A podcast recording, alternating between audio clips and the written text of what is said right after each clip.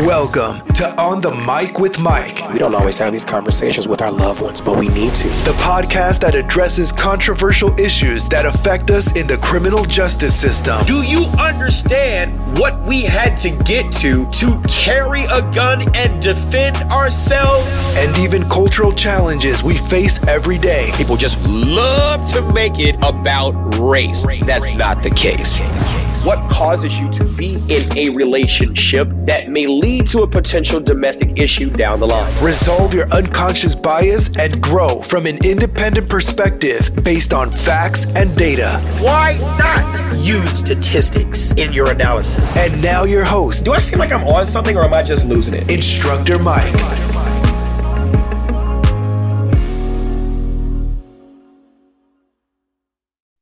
Good day to you. I'm Instructor Mike. On today's episode of Instructor Mike, we mourn the loss of the city of Chicago's finest. Another hero sadly loses his life in the battle against crime. Police officer Andres Vasquez-Lasso lost his life to a senseless gun violent act. We are going to discuss that here on Instructor Mike. Also, shooting in the back. Is that something that in certain points in an officer's career, in certain situations, that it could be warranted? What would make me even talk about that? We'll listen to the city of Chicago, the Cook County State's Attorney's bond proffer in the denial of bail of Stephen Montano, the person accused of shooting and taking the life of Officer Andres Vasquez-Lasso. Is there ever a time where Tennessee versus Gardner comes into play where a person alleged of committing an egregious felony in a domestic violent situation could be shot to save the lives of others, including the officer? We'll discuss that. Also, Chicago Police Department veterans allege that they are not getting enough training at the academy. You heard me talk about these things before.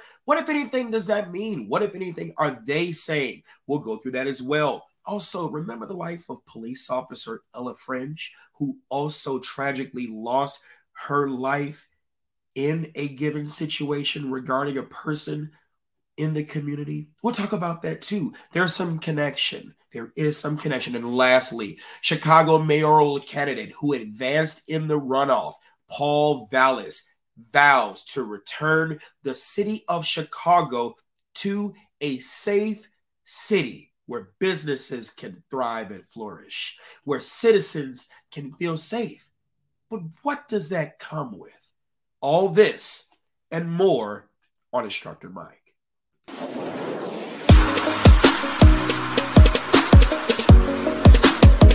What's going on, you? This is Instructor Mike. You can follow me on Facebook at Mike Brown or Instructor Mike. Follow me on Facebook. It could be you as a citizen, and you walked up and you see somebody.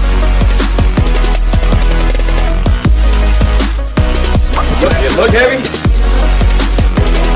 I don't know.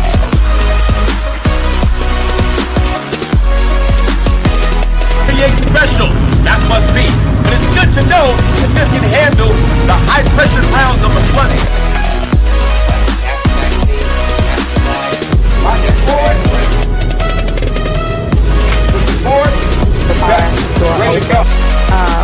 Make eye contact with me. She's still trying to get it open a couple of times. So chill.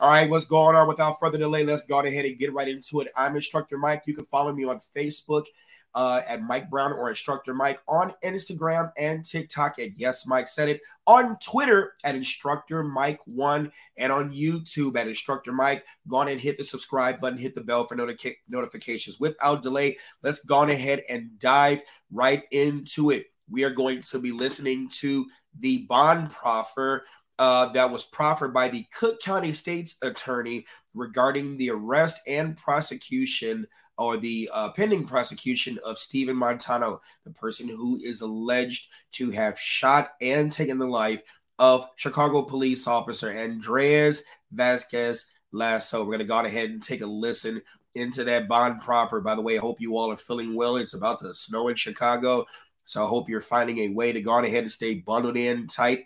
Of course, you know, I produce my own show, so I'm getting just a couple of things ready so that we can go ahead and listen to the bond proffer. All right, good deal, good deal. Without delay, let's go ahead and listen to it. Now, there are some details that you will hear in this bond proffer that I will talk about a little bit later. So let's just go ahead and dive right into it. Don't forget to hit that like, subscribe button. Let's go ahead and go. 58 South Spaulding in Chicago.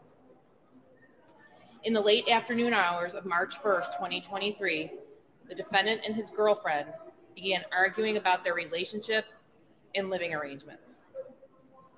During that argument, the defendant charged with his hands outstretched at his girlfriend, who stepped out of the way to avoid being struck. The defendant then threatened to get his gun. The defendant's girlfriend exited the home through a side door located on 53rd Street. She called 911 and reported that the defendant had a gun. As she spoke to 911, the defendant followed her. The defendant grabbed the phone from his girlfriend's hand, hung up on 911, and threw her phone. The defendant's girlfriend continued to argue with the defendant and went back inside of her home. Uniformed police officers arrived shortly after on the scene.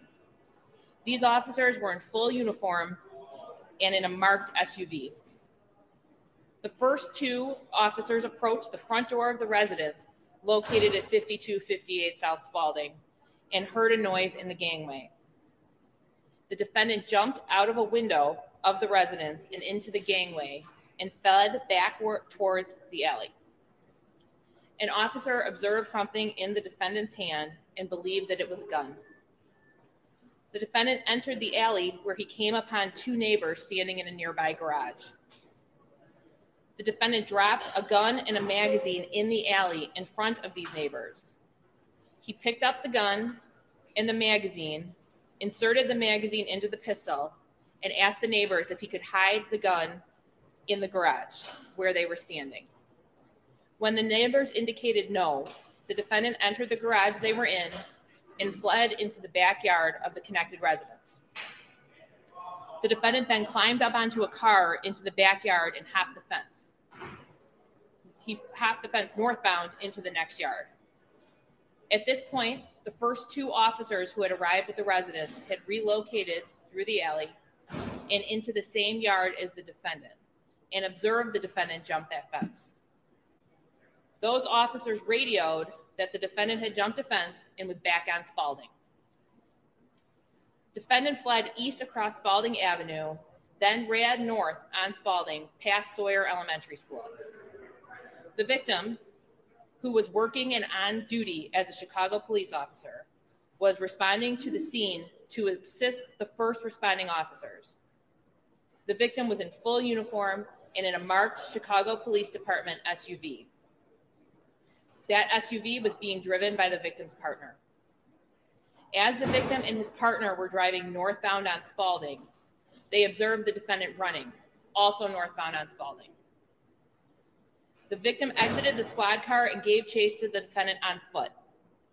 The defendant turned and went through a gate and entered the schoolyard area of Sawyer Elementary, as the victim continued to chase him.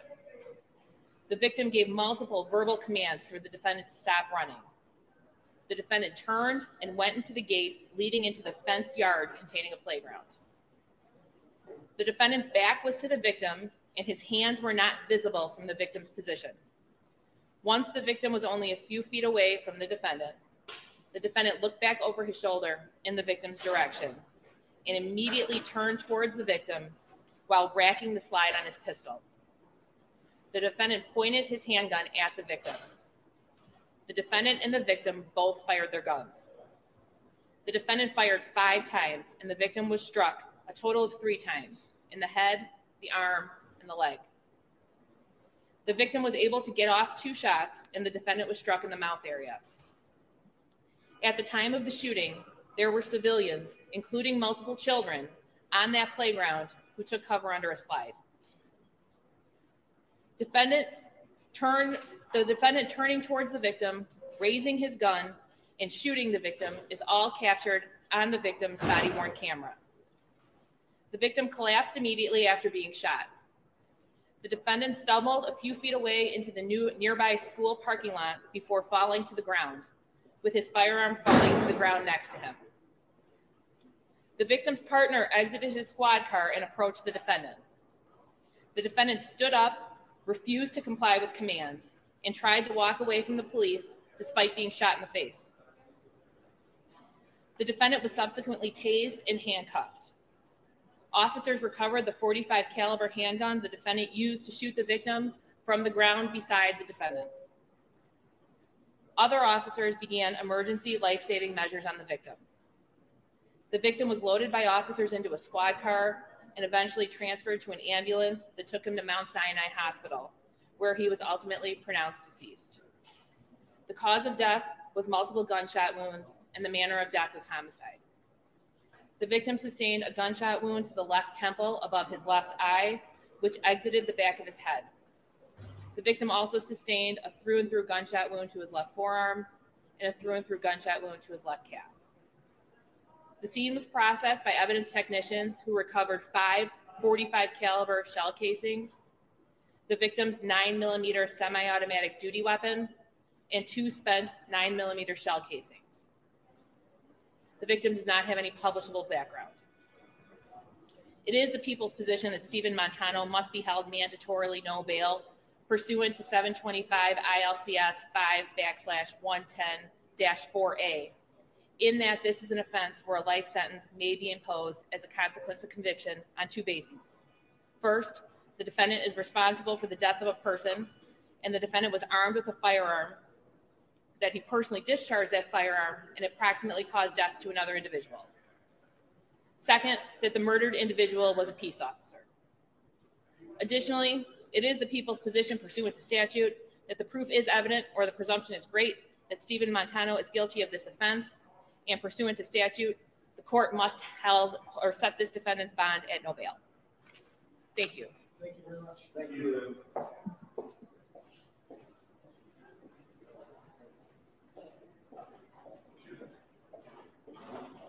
And there you have it. That was the Cook County State's Attorney, Assistant State's Attorney, reading the bond proffer in the matter of the people of the state of Illinois versus Stephen Montano in the shooting death of Chicago police officer Andres Vasquez-Lasso. The shooting occurred in the Gage Park neighborhood on Spaulding Street. You know, this is a very, very sad situation that took place where you have a police officer, a group of police officers, in fact, responding to the matter of a woman calling for help. And this is an ongoing thing, you know, all across the nation, not just in Chicago, but all across the nation. And so hearing some of the statements or hearing some of the things that were stated in the bond proffer, we heard that Officer Vasquez-Lasso gave chase after seeing the defendant then run northbound on Spaulding, cutting into the lot of a school parking lot at Spaulding Elementary. And you can tell if you paid attention to certain details, that the officer got very close, approximately within, 4 to 6 feet, where he was gaining distance on Montano, the defendant. And you have a situation where this person, Montano, looked over his shoulder, saw Officer Vasquez-Lasso, turned around, and they both exchanged gunfire. You have heard me talk about this before, where I've talked about and showed just how fast a person can be shot in the back. Those of you all who have followed me, you heard me talk about this in the matter of, what's his name? Jacob Blake, I believe, in Wisconsin, where the officers shot him in the back as he was entering into his vehicle after multiple attempts and multiple commands. This too was a domestic situation in Wisconsin with Jacob Blake. I believe that's his name. His children's mother called the police over a disturbance regarding a car. Officers arrived. They tried to tase him. It didn't work. Tried other mechanisms of detention or restraint. It did not work. Allowed him to walk around to the driver's side of his car, where upon him entering the car, that's when the officers shot him in the back. So here's the question that I ask you. Should officers be allowed to shoot in the back given certain circumstances? Isn't this a Tennessee versus Gardner issue? We'll examine that shortly. But let's watch this YouTube video, a couple of them, and then we'll discuss it. Here we go. Hit the subscribe button, hit the bell for notifications. Now, I want to talk about unfortunate circumstances when you got a person behind. It doesn't have to be the police. It could be you as a citizen, and you walked up and you see somebody in your house and you're behind, so you don't see their hands. How fast do you think it would take for me to just go on ahead and simply shoot?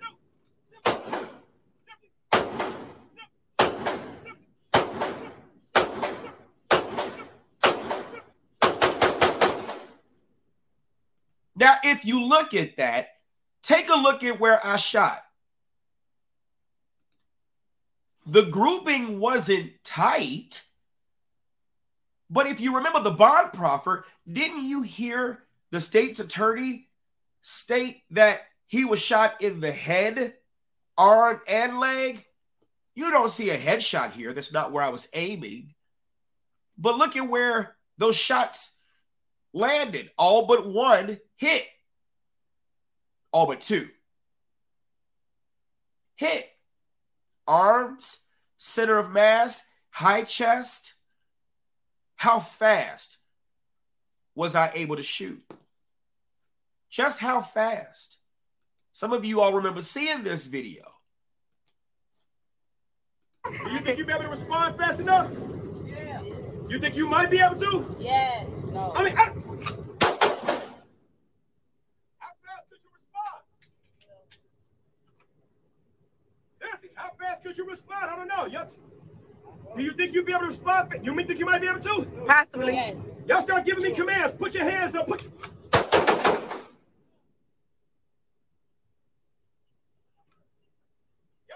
How fast could you respond? Just how fast do you think you can respond? I remember talking about this in another video. Here we go. All right. And you're chasing after me. This is a typical Chicago house, a gangway between two houses, right? Right.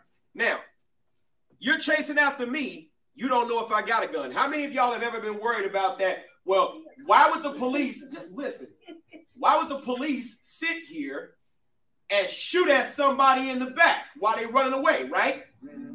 Yes? No? Yeah. You're talking about some, well, that's because you far away. I bet you if I was up close, I'd be able to tell the difference, right? Exactly. So here we go. You chasing after me, right? Yeah. How fast can I sit there and shoot? That's that clap. All right, here we go. You chasing after me? Come on, let's go. Let's. Oh, shit. You can't clap that quick. Yeah, that's true. That's true. You know what I'm saying? But I mean, if I feel some type of way, I'm gonna shoot you in your legs. In my legs? Oh, Lord. Here we go. Okay, here we go. Here we go. Here we go. Shoot me in my leg. Bam. You ain't see it. You ain't see it. Hold on. All right, here we go. Here we go. Shoot me in my leg. I ain't gonna look. I'm dragging my leg. Here we go. The gun's up here, but he's going. going for my leg. You got but wait, hold on. Natural reaction. A sudden when somebody. Okay, natural reaction. Here we go. Come on, let's go. Natural reaction, man. Hold on. I didn't even have the turn. You know when you run it and you like it's like if you fighting somebody randomly hits you. Don't shoot yourself. Oh yeah. You know, somebody randomly like hits you in the face. The sudden reaction will be like this, right? Because of whatever you know. Guess what? And everything. Same thing with you. Somebody randomly shoots you. I mean, when you look at that given situation, when you take a look at that, no matter how he tried to defend it, was he able to defend it?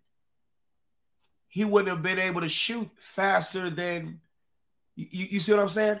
Because he would have to know when I'm going to actually shoot. And that is not something these officers can know. Action will always be faster than reaction. Always faster than reaction. And what did you hear of the bond proffer? The officer did not see his hands.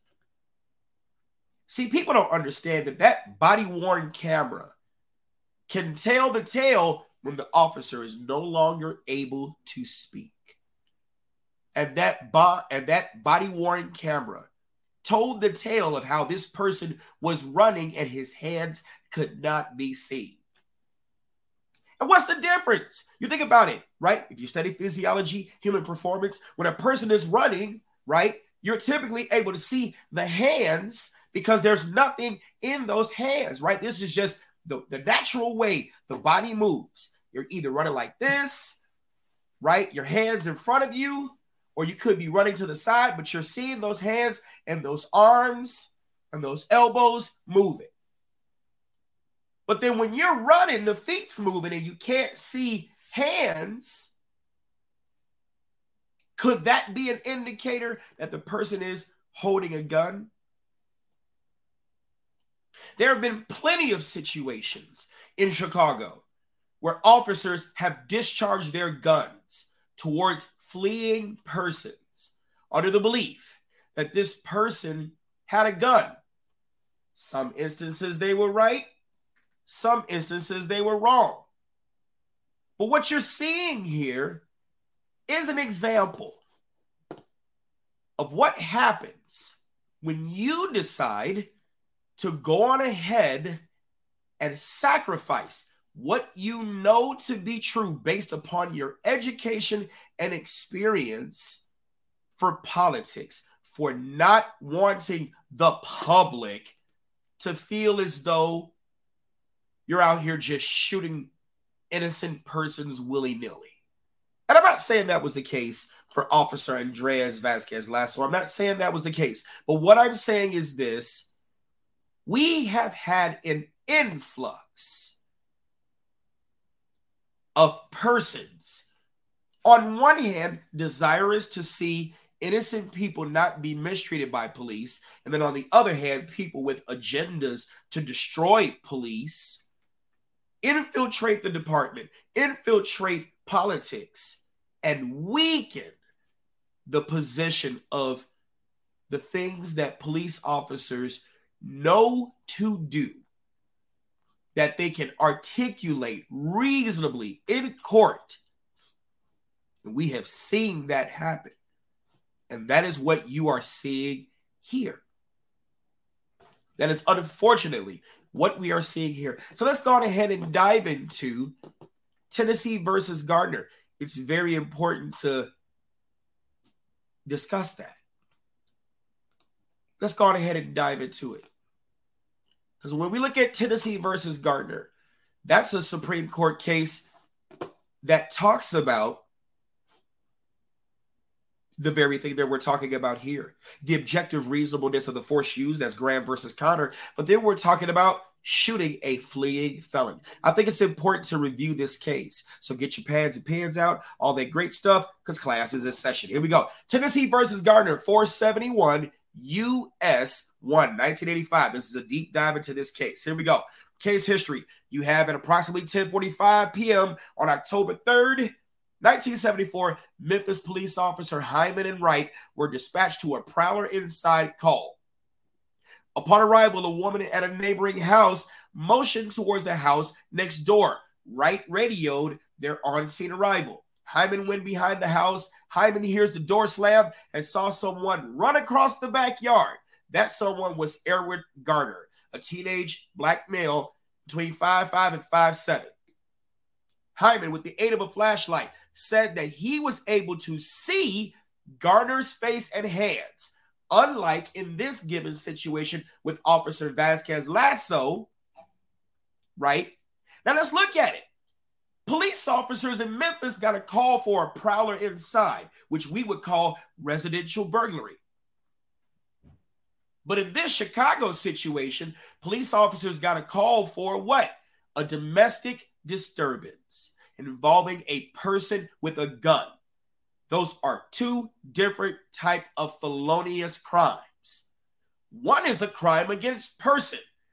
That's the aggravated domestic battery, right? Aggravated domestic battery, because it involves the gun. That's the aggravating factor of the domestic battery, the relationship between the defendant and his girlfriend or ex-girlfriend still qualifies. But in this given situation, you have a felony, a forcible felony, but it's a crime against property. Here we go. Let's dive into it.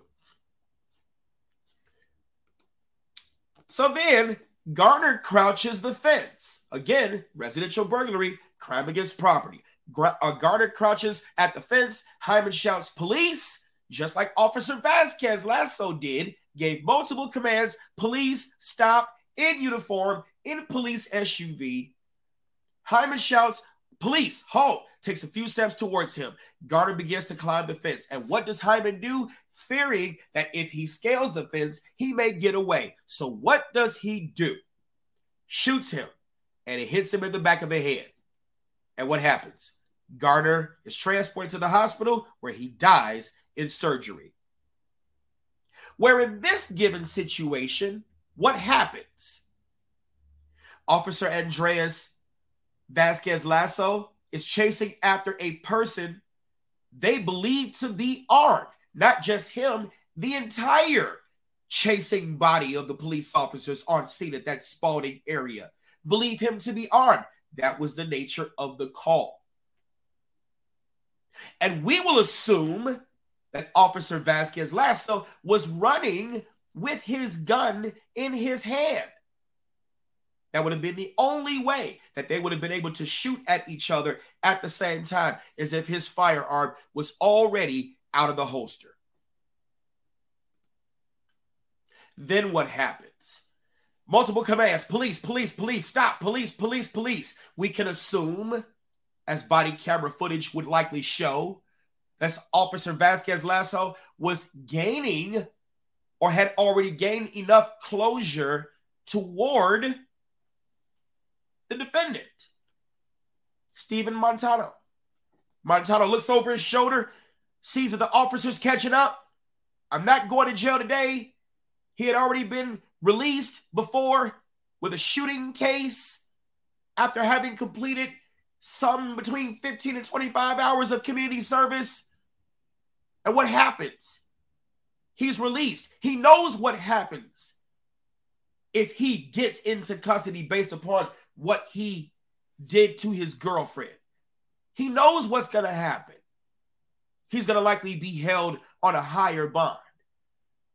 See, sometimes we make those assertions believing that a person who has been convicted of an even more violent crime, such as murder or whatever the case may be, that they're going to absolutely shoot at police officers and kill them. We don't take into consideration that persons with a background as Stephen Montano, we don't take that into consideration that he could likely shoot the police too. See, when you think you know that this person is not going to attack you, you could be surprised.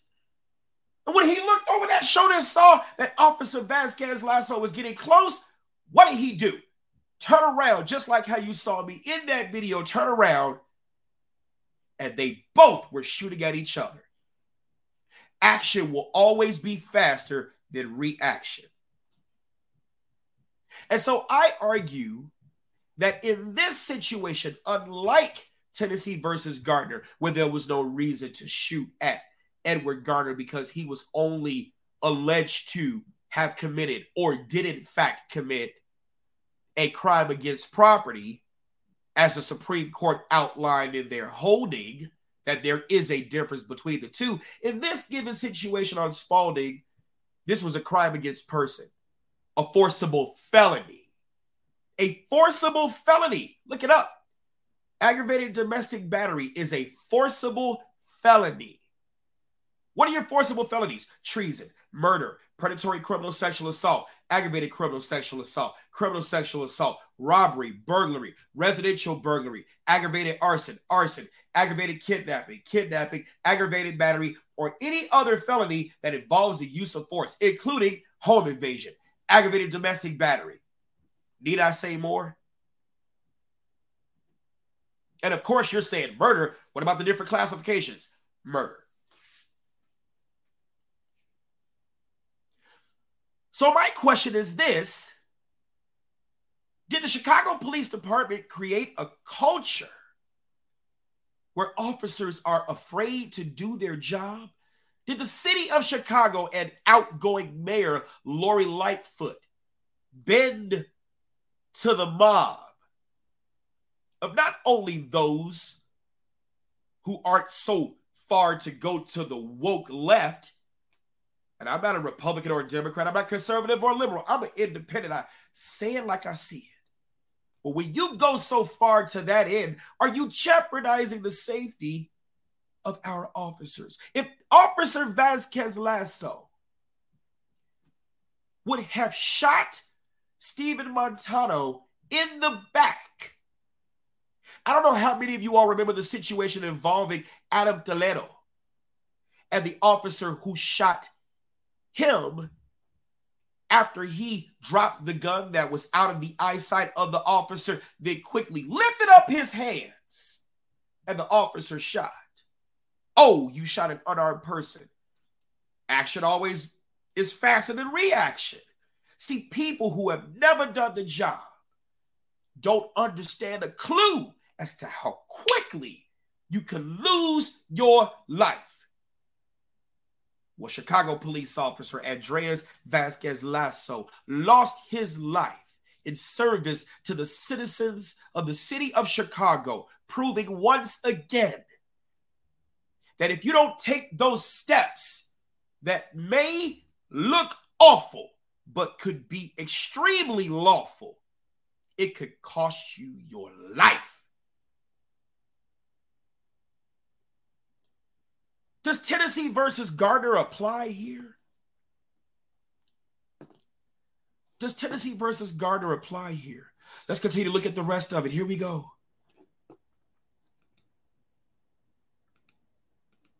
Just go through a couple of things here. Here's the court's analysis. Whenever an officer restrains the freedom of a person has been seized by that officer, according to U.S. versus Brigandoni Price. I might have said that wrong.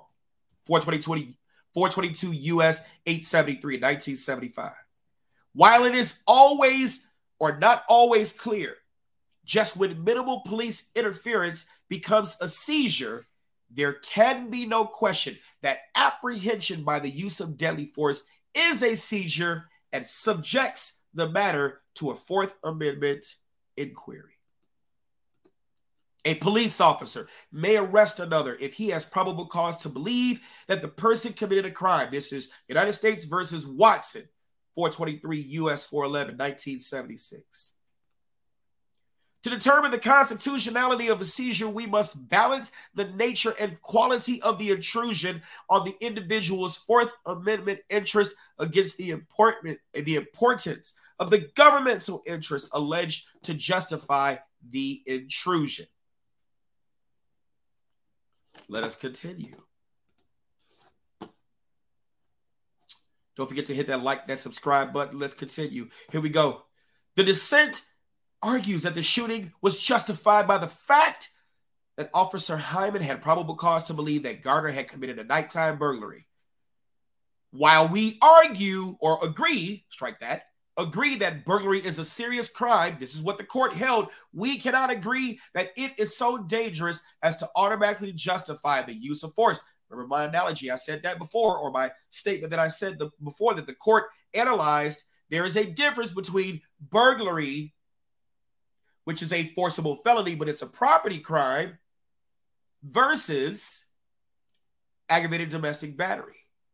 Aggravated domestic battery is a forcible felony. That's a crime against a person. The FBI classifies burglary as a property rather than a violent crime. Would we state that aggravated domestic battery is a violent crime?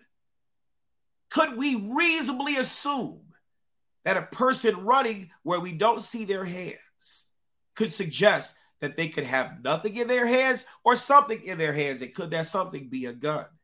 Does the law require you to know, in fact, that this person has a gun? I'm just saying, Tennessee versus Gardner would have applied here. So let's go ahead and get to the next question. The next question.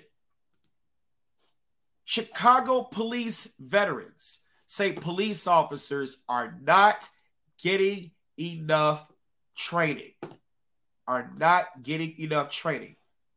dive into that. That's a very important topic of discussion because it could, in fact, allude to why Officer Vasquez-Lasso might have decided not to shoot based upon how he was trained in the department. He was a 5-year veteran of the department, of which 18 months is spent in the academy and in field training. If the police department ingrained that in his head, are they responsible for his demise? Whew. That's definitely something to consider. So let's go ahead and just dive right into Chuck Gowdy and Channel 7 Eyewitness News. Let's go. Judy, domestic calls are common, and so too is the danger for police. Tonight, the I-Team with 2 veteran law enforcement officers who know how easy it is for police serving and protecting suddenly to have to serve and prevent a domestic encounter going sideways. Somebody runs, there's a chase, it becomes violent, there are gunshots, and somebody ends up wounded or dead.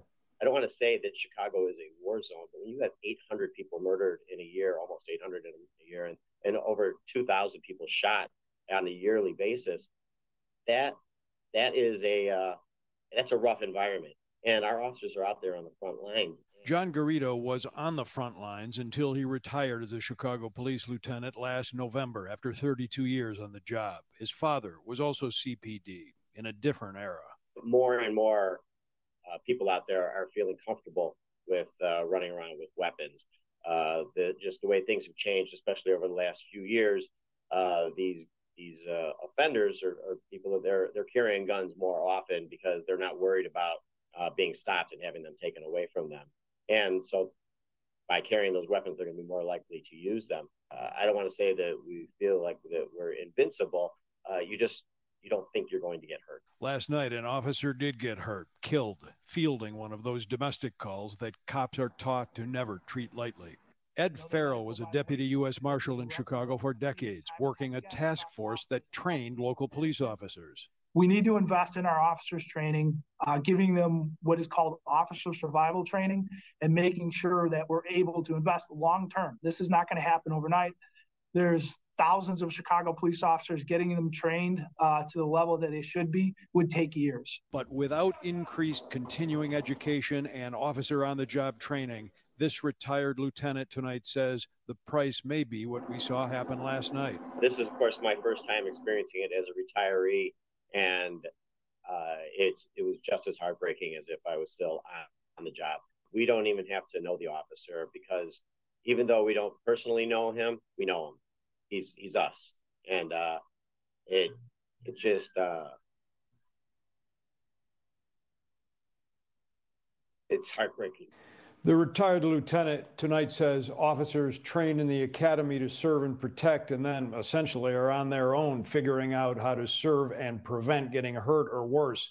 other than having to qualify on the gun range. He says some officers go years without real in-service training. In large part, he says, because there are so many vacancies on CPD's payroll, the cops can't be replaced to be put on training. Of course, there has been no report yet on what contributed to last night's fatal shooting, but training of all on-scene officers will be among the items examined. Watch breaking news on YouTube. Subscribe to. I want to focus on something that I caught, and this, just like it's you all's first time seeing this, it's my first time seeing this too. I saw this. I want you to look at the officer right here in the corner on your right hand side. I can't even point right there. Not the one immediately right here, no, but the one over here. Look at how many times this person fires and this officer doesn't even. This is sad. Let me show you. Let's just play it. Increased continuing education. You see that? Hold on. It happens so fast. Let me slow the playback speed down because we got to see that. I got to see that again. We got to see that again. But without increase. Do you see this? Do you see this? I'm not shouting at y'all. I'm just upset. I am upset because these officers look to be officers who have been on the job. You can tell by they already got their tasers having been issued. These are not rookies. Well, they might be an FTO. I don't know. They might be in their field training. But these are not rookies. If they're not. They're already out of the academy. Already out of the academy. You see how, look. You don't really see hands. Person is down on the ground. This is evident that this is a crime against persons. They don't have their taser out. They don't have their firearm out.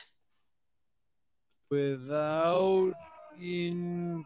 You see how this is her training gun. Her training gun. Her training gun. Look at it. You look at it right now. This is her training gun. He already pulled out his gun. And she hasn't even gravitated toward her training gun. She is stumbling up. She is stumbling, trying to find it. I can't make this up. Without increase continuing. Now she grabs it. How many times had she been shot? Doesn't she resemble Ella French? I said what I said. If you heard that bond proffer of when police officer Ella French lost her life, this is resemblance of that. Police officer Ella French did not even have her firearm out of the holster. Just like this officer. Do you see that? This person has a firearm and is actively shooting.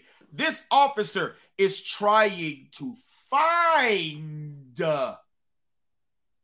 her pistol. Trying to find her pistol. You cannot make this up. You cannot make this up. I am sorry. If you don't like the fact that I am beating a dead horse, hey, too bad, so sad. This is without increase continuing. Now she grabs her gun. Her taser was right here. This is what they are trained to do. They are trained to reach for the taser first before they even reached for their firearm. This is sad. The death of Ella French is also on the person who shot her, but it's on you, Chicago Police Department. It's on you, City of Chicago government. If you Chicago police officers and the Fraternal Order of Police Lodge 7 don't band together and file suit against the City of Chicago, I don't know what to tell you. I don't know what to tell you. This is sad. This is sad. Of course, I'm pointing to my screen. This is the screen I'm talking about. This is sad. This man is in a simulator. In a simulator, you aren't reacting fast enough. So I know on the streets, you ain't go. You're done. You're done. You're done. For the purpose of time, I'm not going to keep going over this. This is sad. This is so sad indeed. You cannot make this up.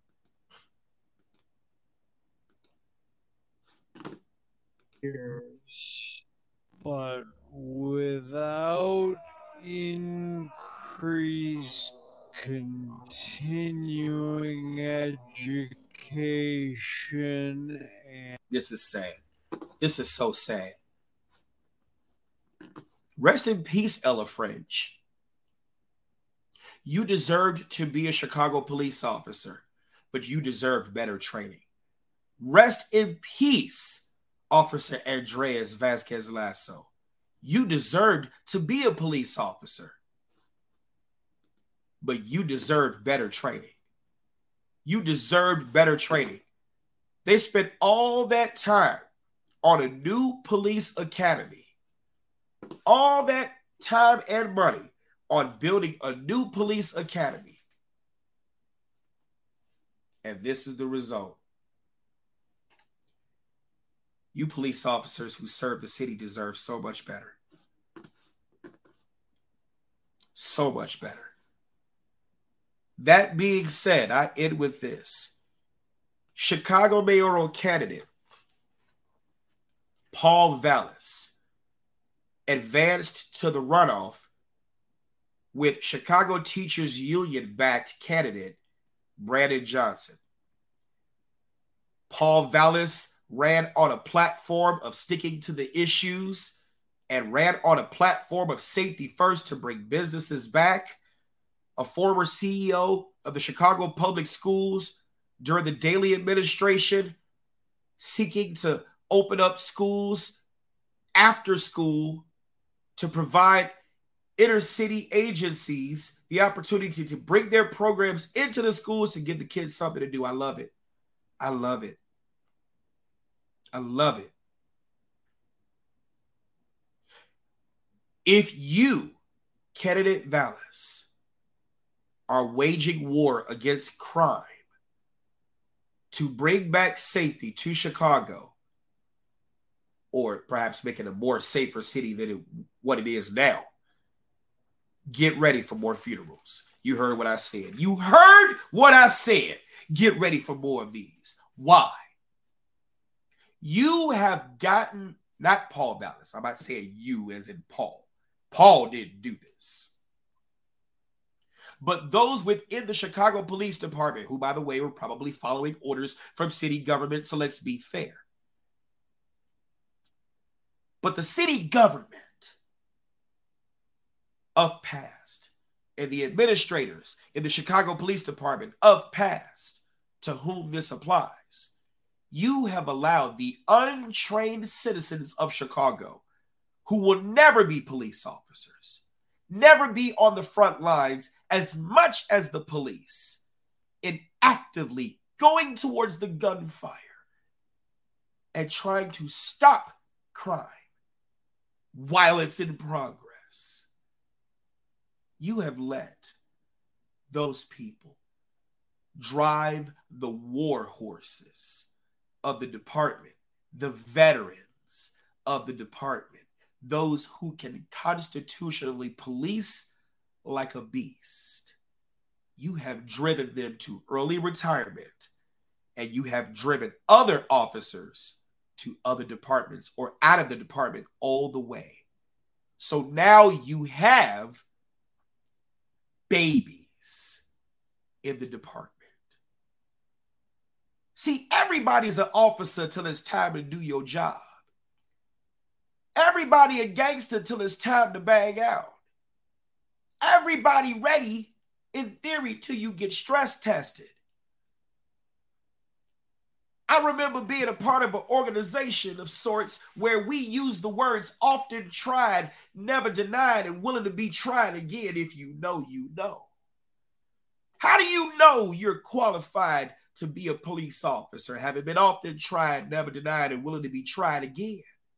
How do you know you ready for that armed encounter, having been often tried, never denied, and willing to be tried again, not just at the old what was formerly called the Timothy J. O'Connor Education and Training Center or the Chicago Police Education and Training Department at the former address of 1300 West Jackson. Parts of it is still there. Not just there, but in the streets.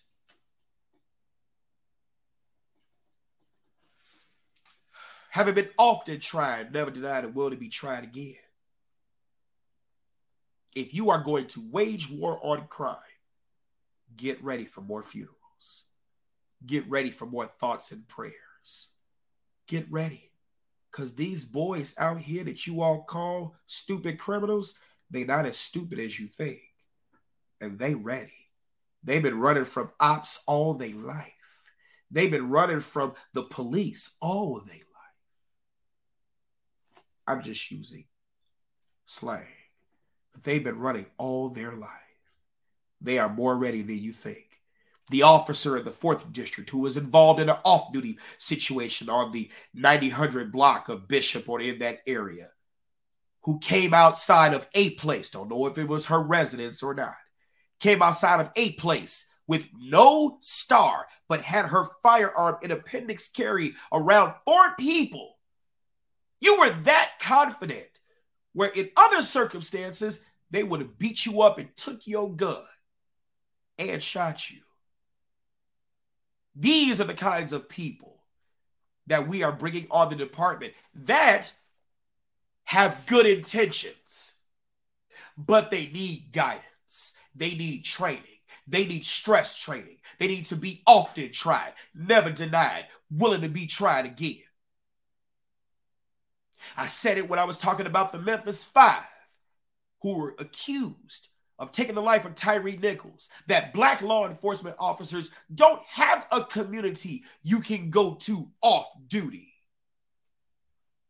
to get that extra training you need.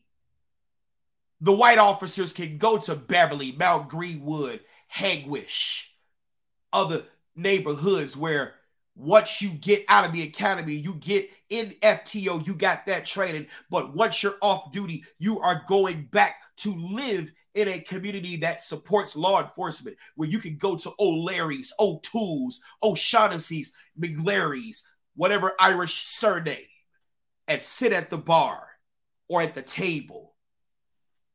And you can talk to a retired officer, a retired commander, a retired detective, and get that continuous training. They can invite you to the BJJ, the Brazilian Jiu-Jitsu, or the extra places to get that extra training. You can go to the gym and you can work out and keep it amongst your own and get to... They have that.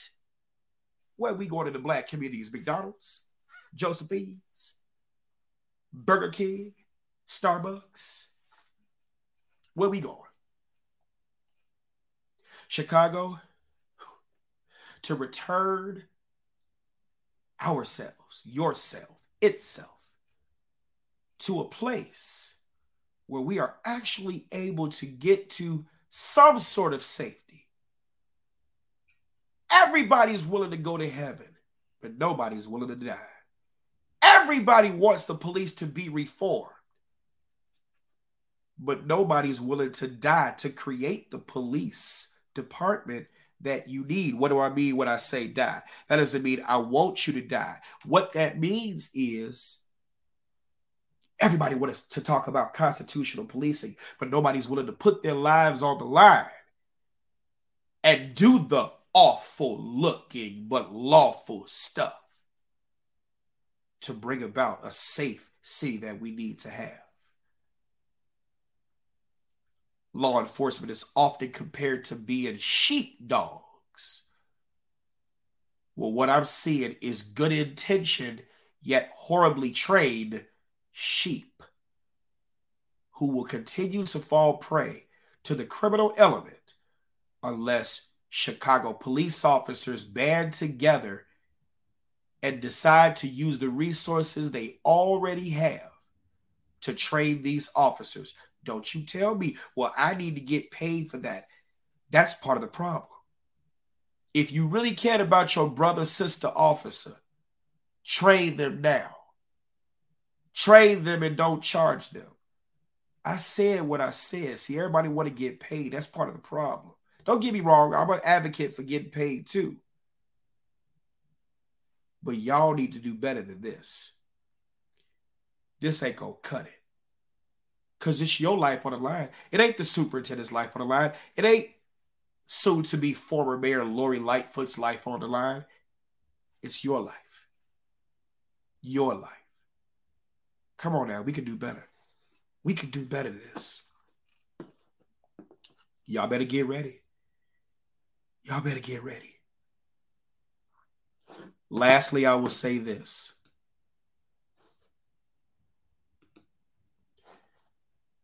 Thoughts and prayers go out to the family of Officer Vasquez-Lasso, Andres Vasquez-Lasso. By all accounts, you served the city well. By all accounts, it is said by those members of the department I've spoken to that you had a bright future ahead of you. I am sad for you that in your academy training, it was more likely than not ingrained in your head not to discharge your firearm at someone running away like this. For I'm sure if you were trained during the era of Chicago policing when I was a kid, you would still be alive. You would still be alive. Because this was certainly a situation where this person qualified as a deadly threat to be stopped, as a fleeing defendant or a person who had committed a forcible felony that was a crime against persons. This person definitely qualified to receive those life-saving services.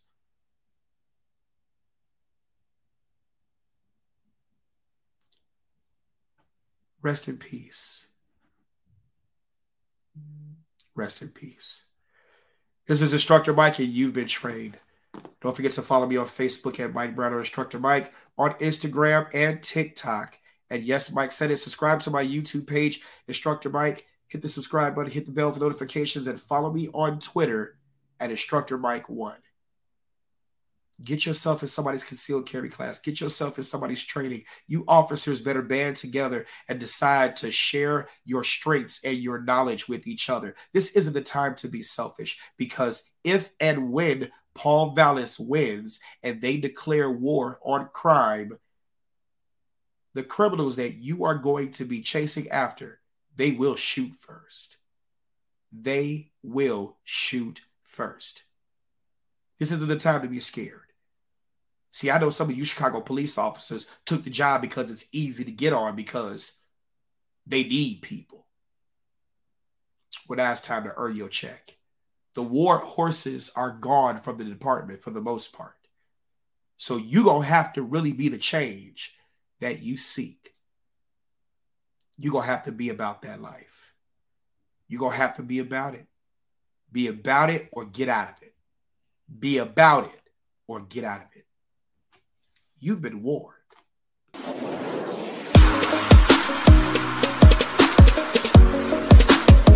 What's going on, you? This is Instructor Mike. You can follow me on Facebook at Mike Brown or Instructor Mike. Follow me on. It could be you as a citizen, and you walked up and you see somebody. Does it look heavy? I don't know.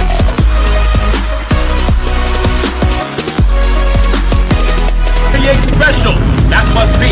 But it's good to know that this can handle the high pressure rounds of a flooding.